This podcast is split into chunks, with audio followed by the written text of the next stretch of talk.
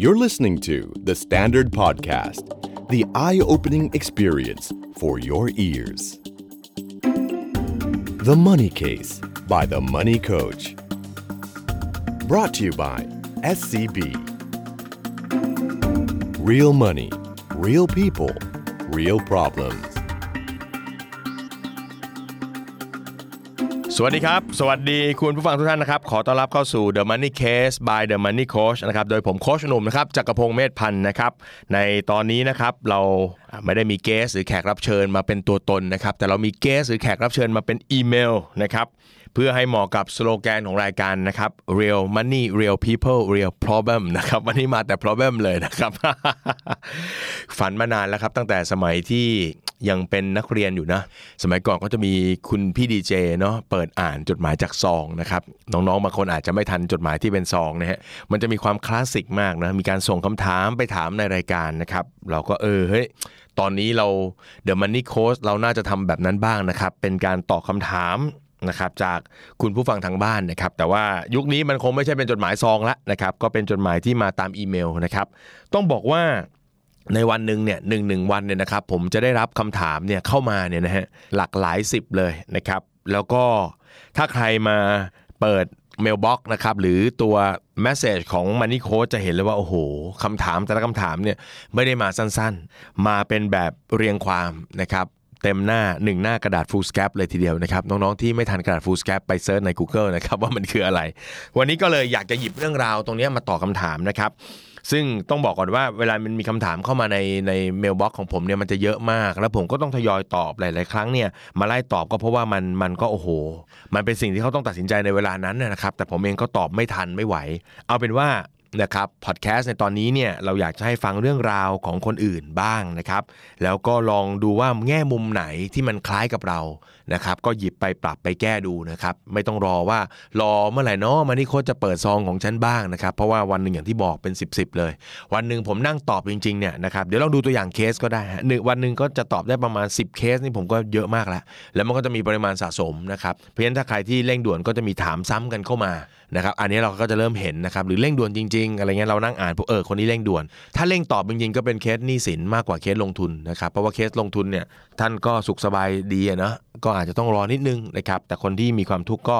อาจจะต้องตอบให้เขาก่อนนะครับเอาละในวันนี้นะครับผมมีจดหมายสัก 2-3สามฉบับนะครับอยากให้พวกเราลองฟังเป็นสตอรี่นะครับที่คิดว่าน่าจะเป็นประโยชน์แล้วก็เป็นเรื่องราวทางการเงินที่ดีนะครับสวัสดีค่ะ สวัสดีโค้ชหนุ่มนะคะนะครับขออนุญาตอ่านนะครับ อ่านเหมือนรายการวิทยุที่เคยอยากให้เป็นนะนะนะครับวันนี้ได้เป็นดีเจบ้างแล้วนะครับดิฉันสมมตินะครับเขาชื่อคุณบีแล้วกันเอ๊ะเราตั้งชื่อบีได้ไหม ที่เคยทักเข้าไปใน Facebook ค่ะ เริ่มเลยนะคะ ดิฉันทำงานประจำได้รับเงินเดือน 1 0 0 0 0แบาทนะครับ โอ้เงินเดือนก็เยอะพอสมควรเนาะ แฟนเปิดร้านอาหารเพิ่งเปิดได้ 6 เดือนนะครับอ่าตัวเขาเป็นคนทำงานประจำนะครับ แฟนเป็นเจ้าของธุรกิจนะครับ เราเริ่มต้นจากก่อนเปิดร้าน เราเป็นหนี้บัตรเครดิตประมาณ 3 ล้านจากการลงทุนอย่างอื่น แล้วก็เมื่อเปิดร้านเนี่ยเราก็เป็นหนี้เพิ่ม ปัจจุบันเป็นหนี้อยู่ 5 ล้าน ซึ่งเราคาดหวังว่า ร้านจะสร้างรายได้เพื่อมาใช้หนี้ได้ แต่ปรากฏว่า รายได้ยังไม่สามารถครอบคลุมค่าใช้จ่ายร้านได้ ซึ่งส่วนนี้ทำให้เรากดเงินจากบัตรมาหมุนมากขึ้น ตอนนี้เราเปลี่ยนการขายเป็นขายบุฟเฟ่ต์อ่าแต่ก่อนก็คือเป็นร้านอาหารอยู่แล้วนะครับ ก็เปลี่ยนจากอาหารสั่งอะไรเงี้ยนะก็เป็นบุฟเฟ่ต์เพื่อเรียกลูกค้าให้มากขึ้น แต่ปัญหาคือ เราเริ่มจ่ายบัตรได้ไม่หมดทุกใบ แบงค์เริ่มโทรทวงแล้ว เงินเดือนดิฉันไม่สามารถจ่ายบัตรขั้นต่ำทุกใบได้โอ้เงินเดือนระดับ 1 0 0 0 0แสนนะฮะก็ไม่พอจ่ายบัตรแล้ว ตอนนี้ตันมากเลยค่ะ เพราะร้านดูจะเป็นหนทางให้เรามีรายได้ได้ ถ้าจะเลิกร้านก็ไม่รู้จะมีโอกาสหาเอารายได้จากไหนเพิ่ม ซึ่งเราซึ่งถ้าเราสามารถหาเงินทุนทำธุรกิจได้ ดิฉันคิดว่าจะเบาขึ้น เช่น ถ้าสามารถกู้ได้ 5 ล้านเอามาปิดหนี้และผ่อนจ่ายระยะยาว 10-15 ปีดิฉัน จ่ายเดือนละ 5-6หมื่นบาททำได้ค่ะ แต่ตอนนี้เครดิตเต็มไม่สามารถกู้ได้แล้ว ขอคำแนะนำด้วยค่ะ ตอนนี้ไม่มีสมาธิทำงานเลย เครียดเรื่องนี้มาก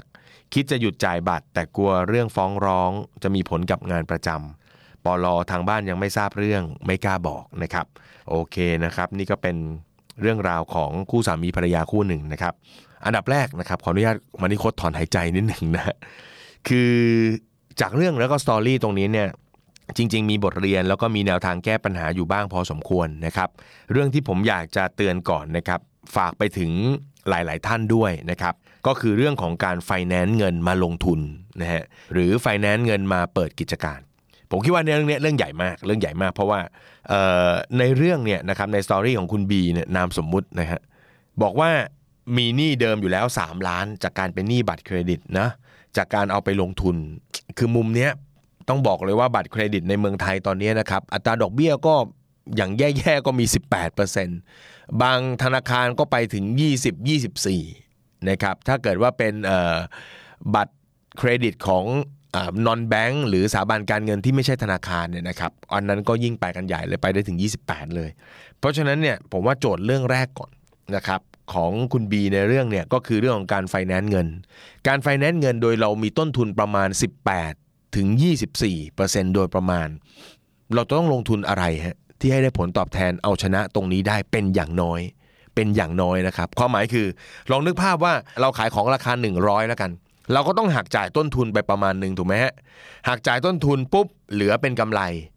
กำไรเราเนี่ยจะต้องใหญ่กว่า 18ถึง24 ก่อนเป็นอันดับแรก ถ้ากำไรเราเท่ากับ 18ถึง24 ก็คืออ้าวทำไปก็เหนื่อยฟรี ไม่ได้อะไรเลยทำงานใช้หนี้ธนาคารใช้หนี้สถาบันการเงินเข้าไป ถัดมา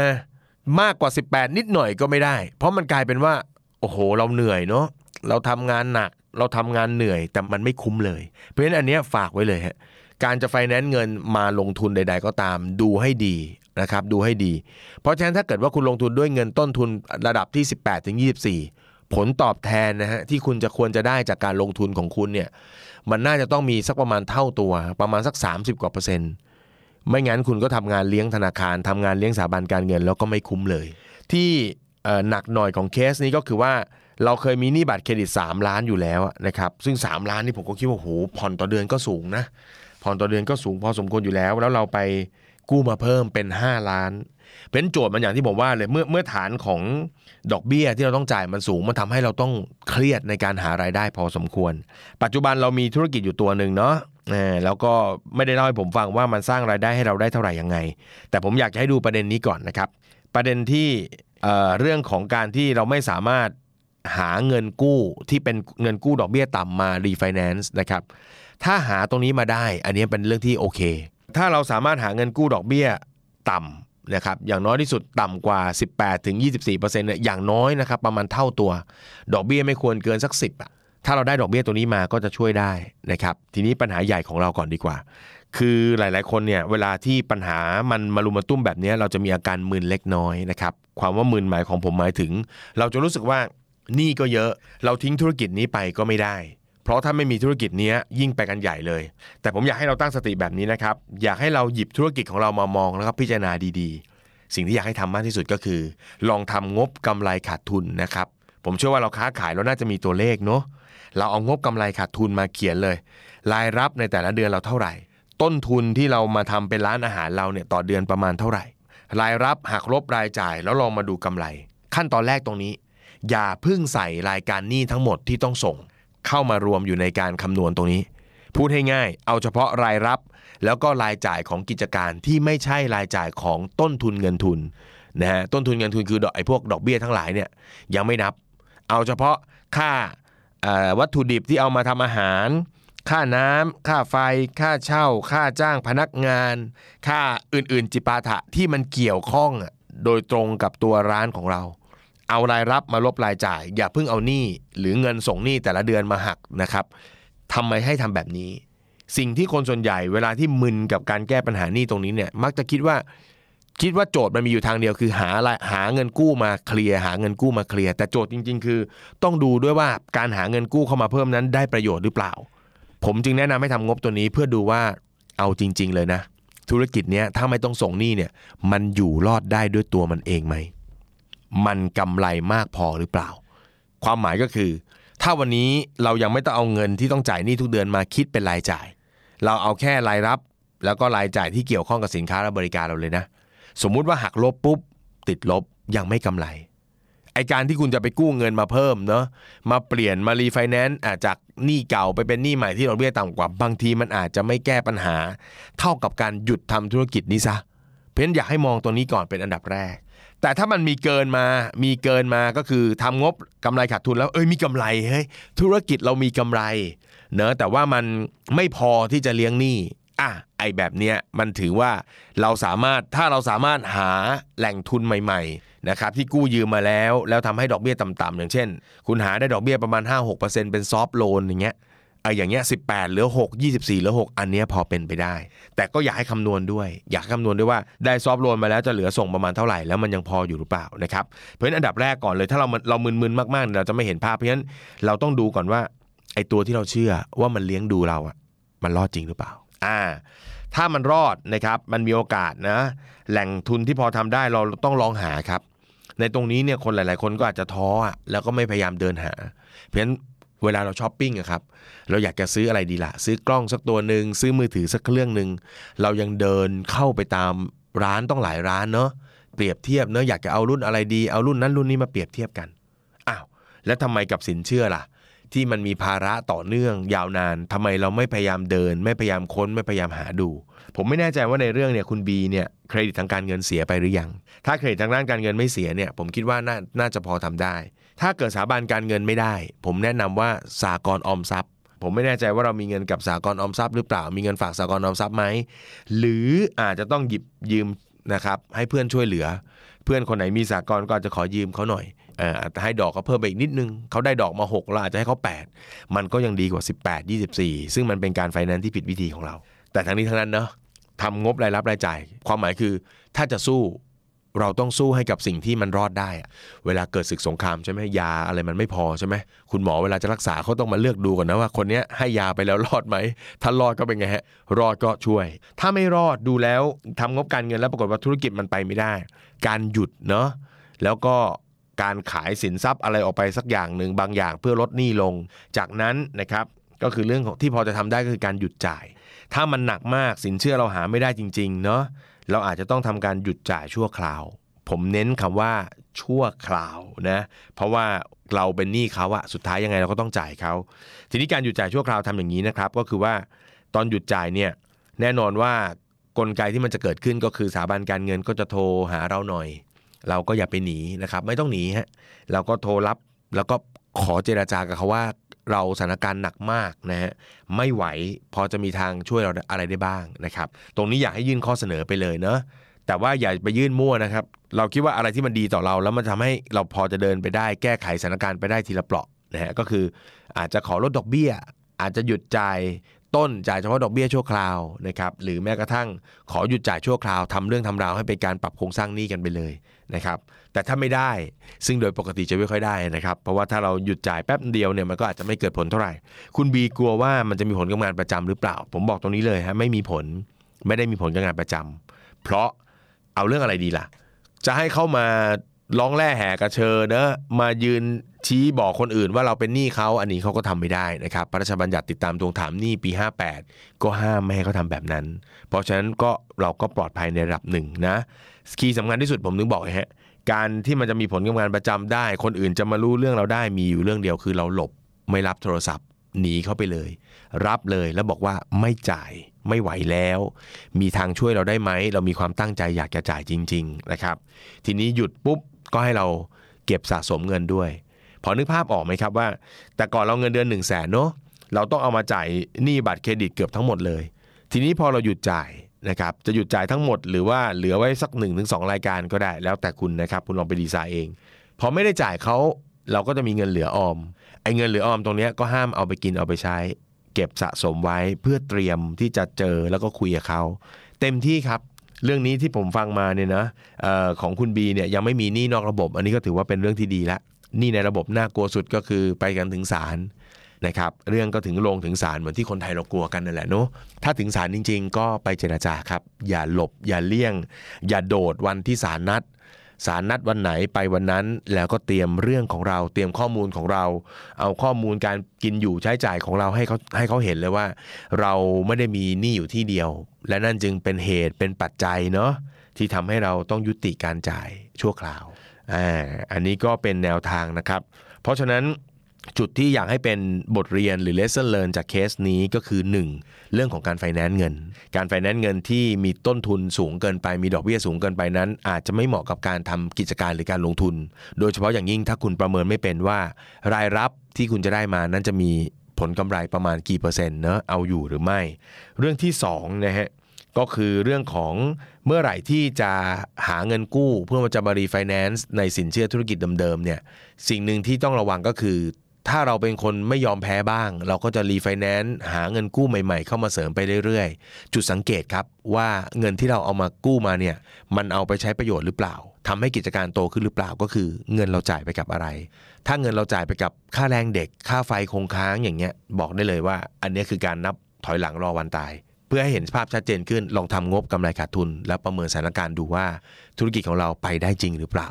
มันคู่ควรกับการที่จะกู้เงินมาอีกเพื่อสู้กับมันหรือเปล่า แล้วก็3ฮะเมื่อไหร่ที่จนหนทางจริงในเรื่องของหนี้ตราบใดก็ตามที่ยังไม่เป็นหนี้นอกระบบ ผมถือว่าเรายังโอเคอยู่ ก็ลองใช้วิธีการ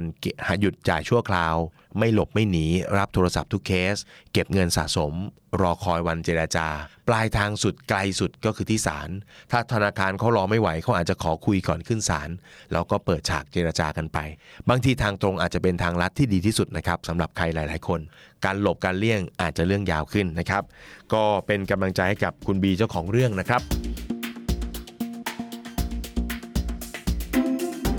อีกเคสหนึ่งนะฮะเป็นเคสที่ น่าสนใจนะครับ เป็นเคสที่เขาถามผมว่าการที่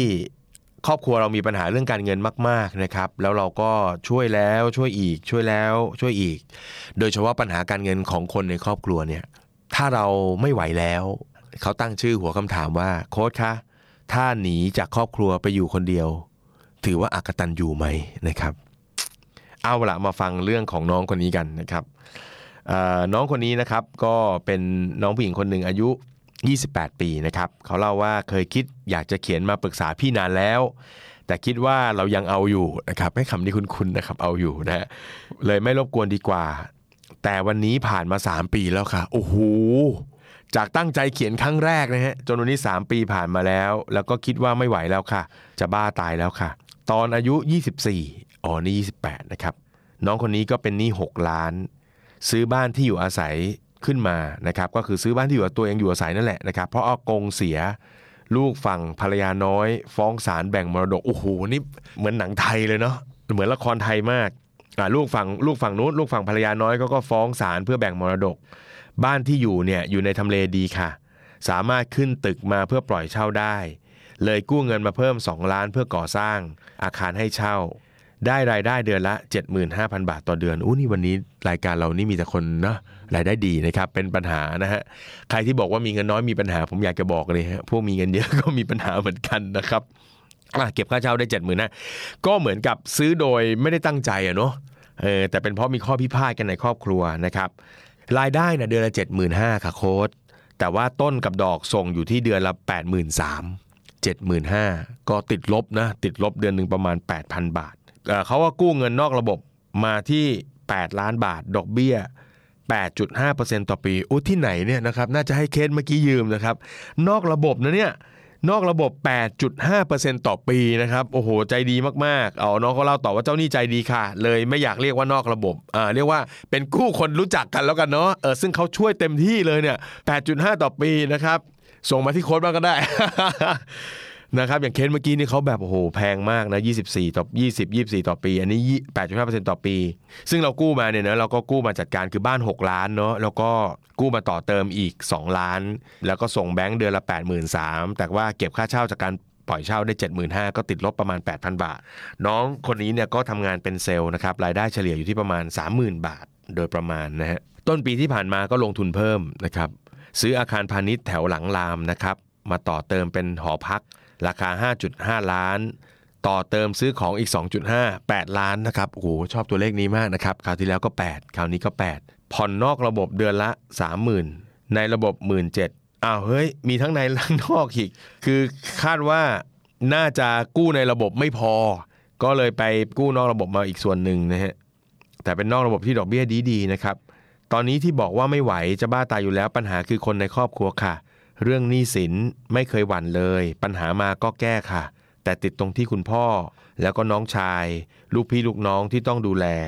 โอ้คุณพ่ออายุ 61 นะฮะ น้องชายก็อายุ 20 กว่าแล้ว ลูกพี่ลูกน้องก็ 20 กว่าแล้ว และลูกน้องชาย โอ้โห ครับผม นี่คือ 4 คนที่ต้องดูแลนะครับ เอ๊ะน้องอายุ 26 แล้วน่าจะดูแลตัวเองนะครับโอ้แล้วมีลูกด้วยนะครับ แล้วเราก็รับผิดชอบด้วยนะครับ น้องคนนี้ก็พยายามอย่างมาก ทุกวันหางานหาลูกค้าเพื่อทำงาน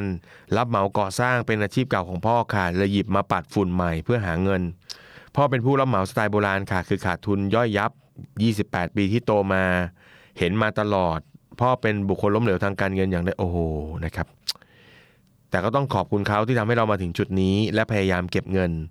รู้ค่าของการใช้เงินทุกบาททุกสตางค์ทำให้พอมีวิกฤตเข้ามาก็สามารถพลิกให้เป็นโอกาสได้ น้องชายยังไม่รับผิดชอบพอ พอเราได้งานมา เขาก็ทำงานช้าบ้าง แล้วแต่อารมณ์บ้างแหมพราะศิลปินนะครับเออตอนนี้ก็เลยรู้สึกเครียดกับพวกเขากับความไม่รู้ร้อนรู้หนาว แล้วก็มาหวังพึ่งคนอื่นอย่างเดียวคำถามคือ หนูจะขายบ้านขายทรัพย์สิน และออกจากครอบครัวนี้ไปใช้ชีวิตคนเดียวเลย จะเป็นลูกอักตันยูไหมคะ หนูเข้าใจดีถึงชีวิต 6 ด้านที่พี่หนุ่มสอนนะคะ แต่เราทำทุกอย่างด้วยตัวเองคนเดียวไม่ได้ และคนข้างๆ ไม่มีใครพร้อมจะไปด้วยกันกับกับเรา แล้วก็ไม่เห็นเหตุผลที่เราจะต้องสู้ต่ออีกต่อไปเลย ขอบคุณล่วงหน้านะคะ วันนี้ต้องการความช่วยเหลือจากพี่จริง ๆ เคสนี้ไม่ได้เป็นเคสของคนที่สู้ปัญหาการเงินไม่ไหวเนาะก็จากฟังที่เขาเล่าเรื่องนะครับ ไม่ว่าจะเป็นการสร้างอาคารพาณิชย์ของเขาเนาะแม้ว่าติดลบนิดหน่อยเนาะการทำห้องเช่า อาคารพาณิชย์ให้เช่านะฮะค่าเช่าโอ้ผมลืมอ่านค่าเช่าเนอะค่าเช่านี่สี่หมื่นห้านะครับแต่ว่าผ่อนผ่อนเดือนละสี่หมื่นเจ็ดก็ติดลบนิดหน่อยนะครับสามปีรีไฟแนนซ์ก็น่าจะเบาขึ้นนะนะ ก็ไม่ใช่ปัญหาเรื่องที่เขาสู้กับปัญหานี้ไม่ไหวแฮะกลับกลายเป็นปัญหาเรื่องของบุคคลนะครับ อันดับแรกก่อนนะครับ ต้องบอกว่าเคสนี้มีไม่น้อยในบ้านเมืองเรานะครับ ครอบครัวของคนไทยเราเป็นครอบครัวอุปถัมภ์คำจุน คนที่เป็นคุณพ่อคุณแม่เนี่ย ถ้ามีลูกๆหลายคนเนี่ยก็จะสังเกตได้ง่าย ๆนะครับ ว่าจะรักรักแล้วก็เป็นห่วงกับคนที่ผมใช้คำนี้ตรงๆนะครับ ไม่โกรธกันนะคือไม่ได้เรื่อง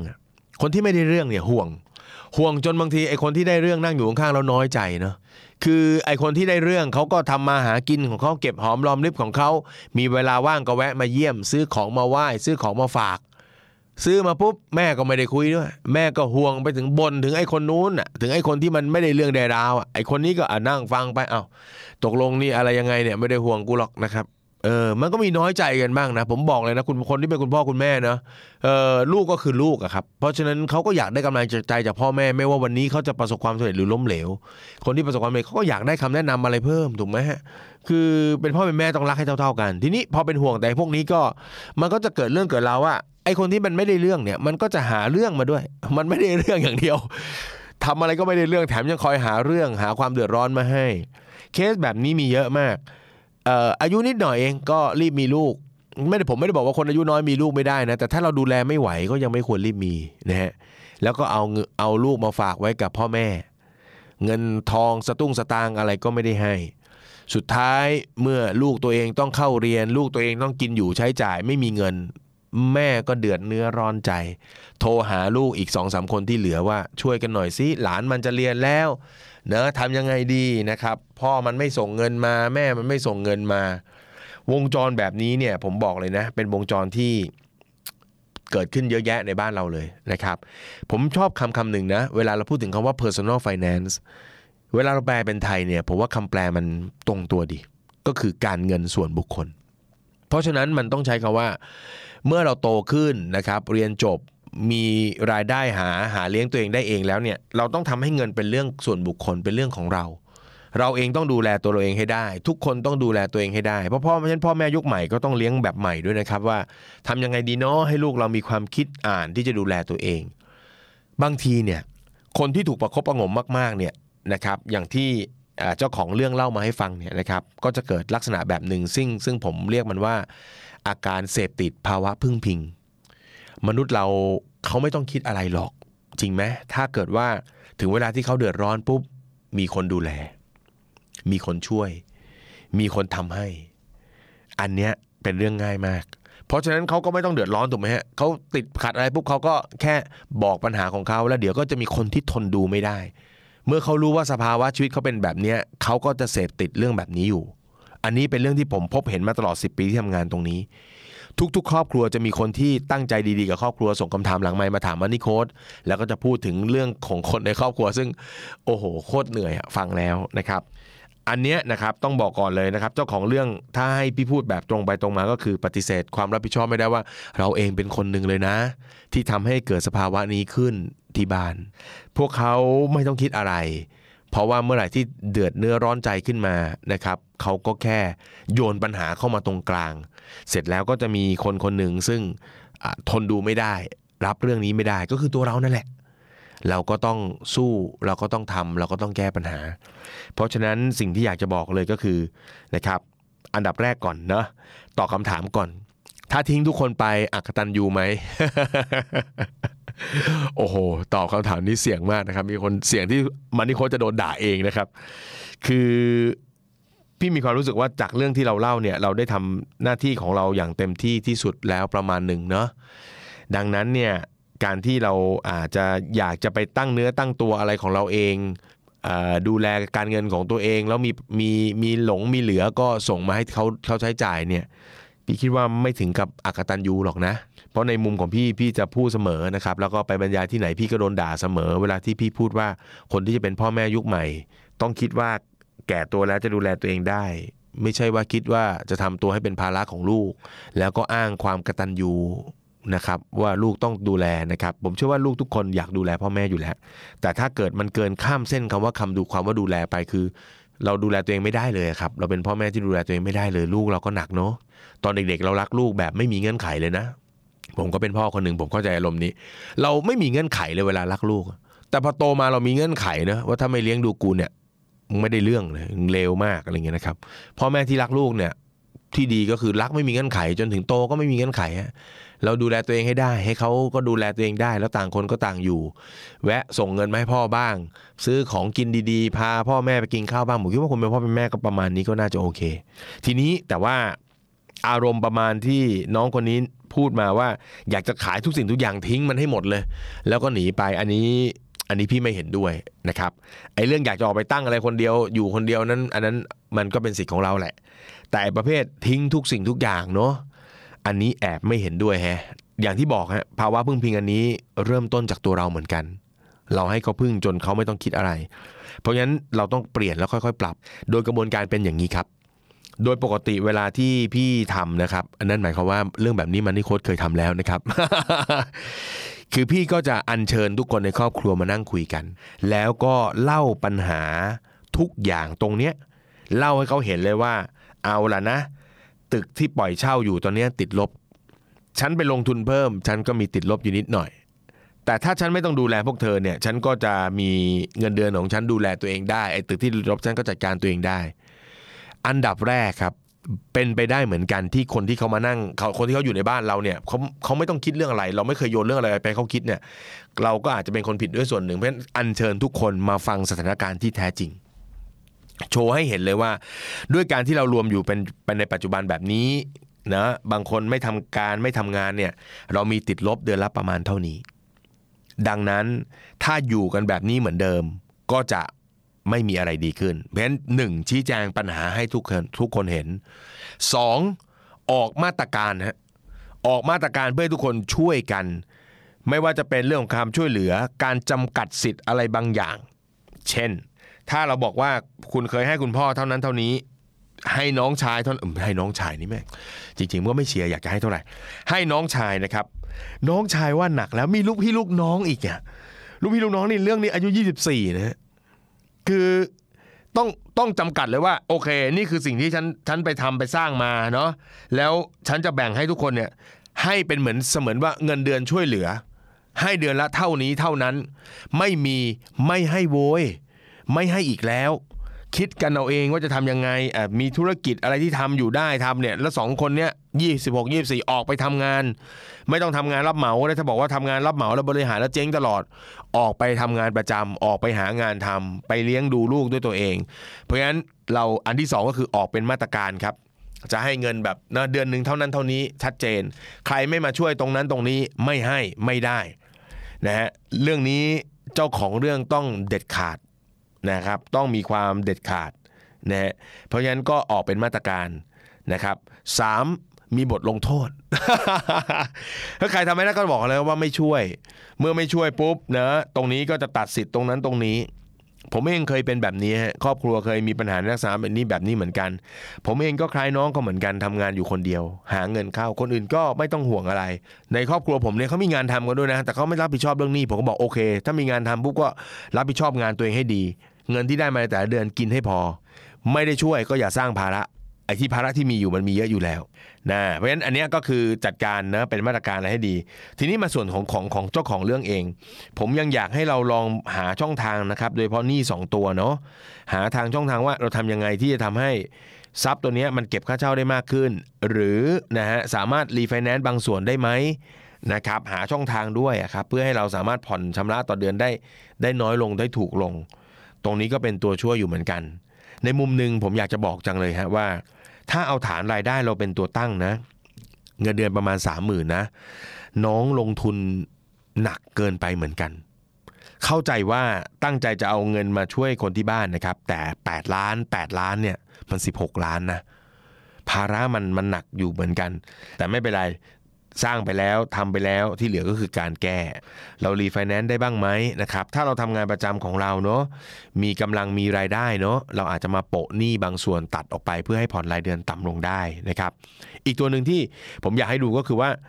ถ้าเราให้ทุกคนเขาดูแลตัวเขาเองไปแล้วเนี่ยเราเองทำงานในลักษณะของเซลล์ซึ่งจะมีรายได้ประมาณ 30,000 บาทเนี่ย ตัวตึกตัวอาคาร 2 ตัวนั้นเนี่ยมันก็เป็นสินทรัพย์ประเภทให้เช่า เราไม่ต้องไป operate หรือบริหารมันมาก ไม่ต้อง take time กับมันมาก ผมเองก็อยากให้เราคิดเรื่องของการสร้างรายได้เพิ่ม จากทักษะความสามารถที่เรามี ผมไม่รู้ฮะเราอาจจะได้เพิ่มมาอีกหมื่นบาท 20,000 บาทอะมันก็ทำให้เรากินอยู่ใช้จ่ายมีความสุขมากขึ้น ได้อีกหน่อยหนึ่ง แล้วก็ 10,000 บาท 20,000 บาท เราจะเอามาเก็บก็ได้ เราเอามากินอร่อยมากขึ้นก็ได้ หรือเราจะเอาไปเคลียร์หนี้บางส่วน ก็ทำให้หนี้มันลดลงเร็วขึ้น แล้วก็ทำให้ชีวิตเราคล่องขึ้นสบายขึ้นด้วยนะครับ ก็ฝากไว้นะครับเป็นกำลังใจให้นะครับ เพราะฉะนั้นถ้าตอบตรงๆก็คือ เรื่องที่เราอยากจะไปอยู่คนเดียวอะไรเงี้ยนะครับแล้วให้เขาดูแลตัวเองกันเองเนี่ยคงไม่ผิด แต่เราบอกถ้าขายทุกสิ่งทุกอย่างเลยเนี่ยพี่ว่ามันก็ มันยังเป็นมันเป็นยังเป็นสินทรัพย์ที่ยังพอบริหารจัดการได้ ลองคิดหาช่องทางแก้ไขดีกว่านะครับสำหรับสตอรี่ในเรื่องนี้เนี่ยเนาะ lesson learn หรือบทเรียนที่ผมอยากให้ได้นะครับก็คือ 1 ก็คือสภาพหรือสภาวะอุปถัมภ์กันในครอบครัว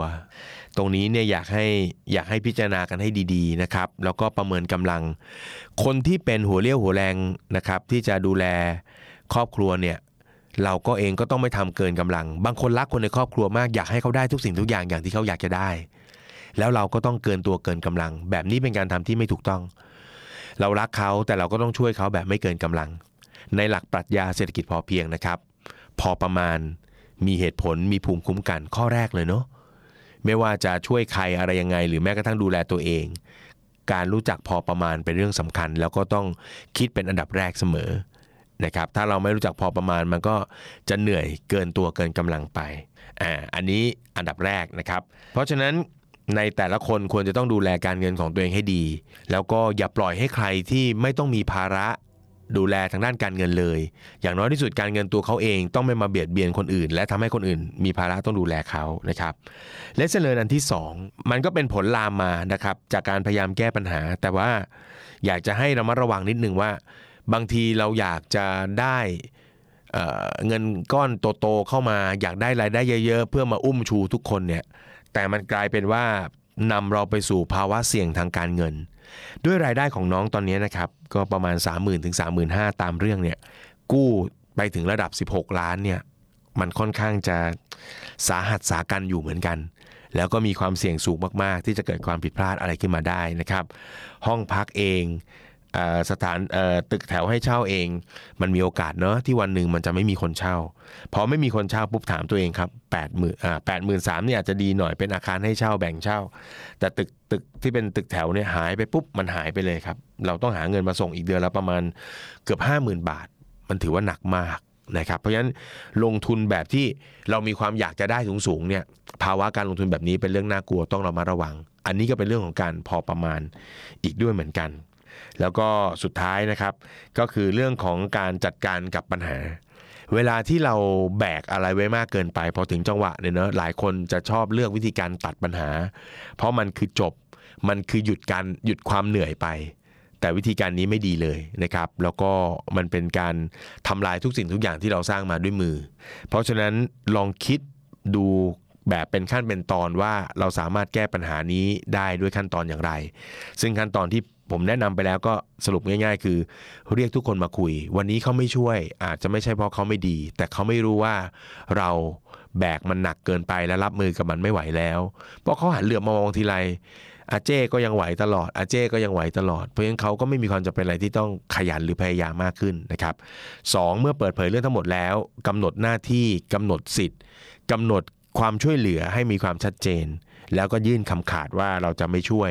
นะครับถ้าเกิดว่าทุกอย่างไม่เป็นไปตามที่บอกตามที่คาด สุดท้ายเราอยากจะย้ายออกไปเราก็ย้ายครับ แต่เราก็ช่วยทุกคนตามตามที่เราตกลงกันไว้นะครับเราก็จะได้ไปเริ่มต้นชีวิตของเราในแบบที่เราต้องการได้นะครับ ก็วันนี้ก็มีเรื่องราวแบบนี้นะครับ ก็สำหรับใครที่มีเนื้อหาชีวิต มีเรื่องราวของปัญหาทางด้านการเงินนะครับ ไม่ว่าจะเงินมากเกินไป เงินน้อยเกินไป โลกเรา มีปัญหาเรื่องเงินกันทั้งนั้นนะครับ ก็หวังว่า 2 เคสนี้จะเป็นประเด็นที่ทำให้เราหยิบแง่มุมนะครับ หยิบเอาเฉพาะแง่มุมดีๆเนาะที่ตรงกับของเราเนี่ยเอาไปปรับใช้นะครับ แง่มุมตรงไหนที่ไม่ตรงไม่เหมือนกันซะทีเดียวก็อาจจะหลังไมมาพูดคุยเพิ่มเติมกับ Money Code ได้นะครับ แล้วนี่ก็คือ Real Money Real People Real Problem จริง ๆ นะครับ ก็เป็นกำลังใจให้กับน้องทั้งสองคนนะครับ วันนี้เป็นสุภาพสตรีทั้งคู่เลยนะครับ ก็หวังว่าจะค่อยๆ แก้ปัญหาทางด้านการเงินได้นะครับการเงินเนี่ยเวลาปัญหามันใหญ่แล้วเนี่ยเราไม่สามารถเป่ามันทีเดียวหายนะครับเหมือนกับเป่าฝุ่นเป่าอะไรต่างๆ ที่มันเข้าตานะครับ เพราะฉะนั้นนอกจากรู้วิธีการเข้าใจวิธีคิดในการแก้ปัญหาแล้ว เราจะต้องมีกำลังใจตลอดเวลาด้วยนะครับเพราะฉะนั้นทีมงาน The Money Case by The Money Coach ก็ขอเป็นกำลังใจให้นะครับ แล้วก็ติดตามรับฟังกันในวันจันทร์หน้านะครับสำหรับวันนี้ขอบคุณสำหรับการติดตามเป็นกำลังใจทุกคนครับ สวัสดีครับ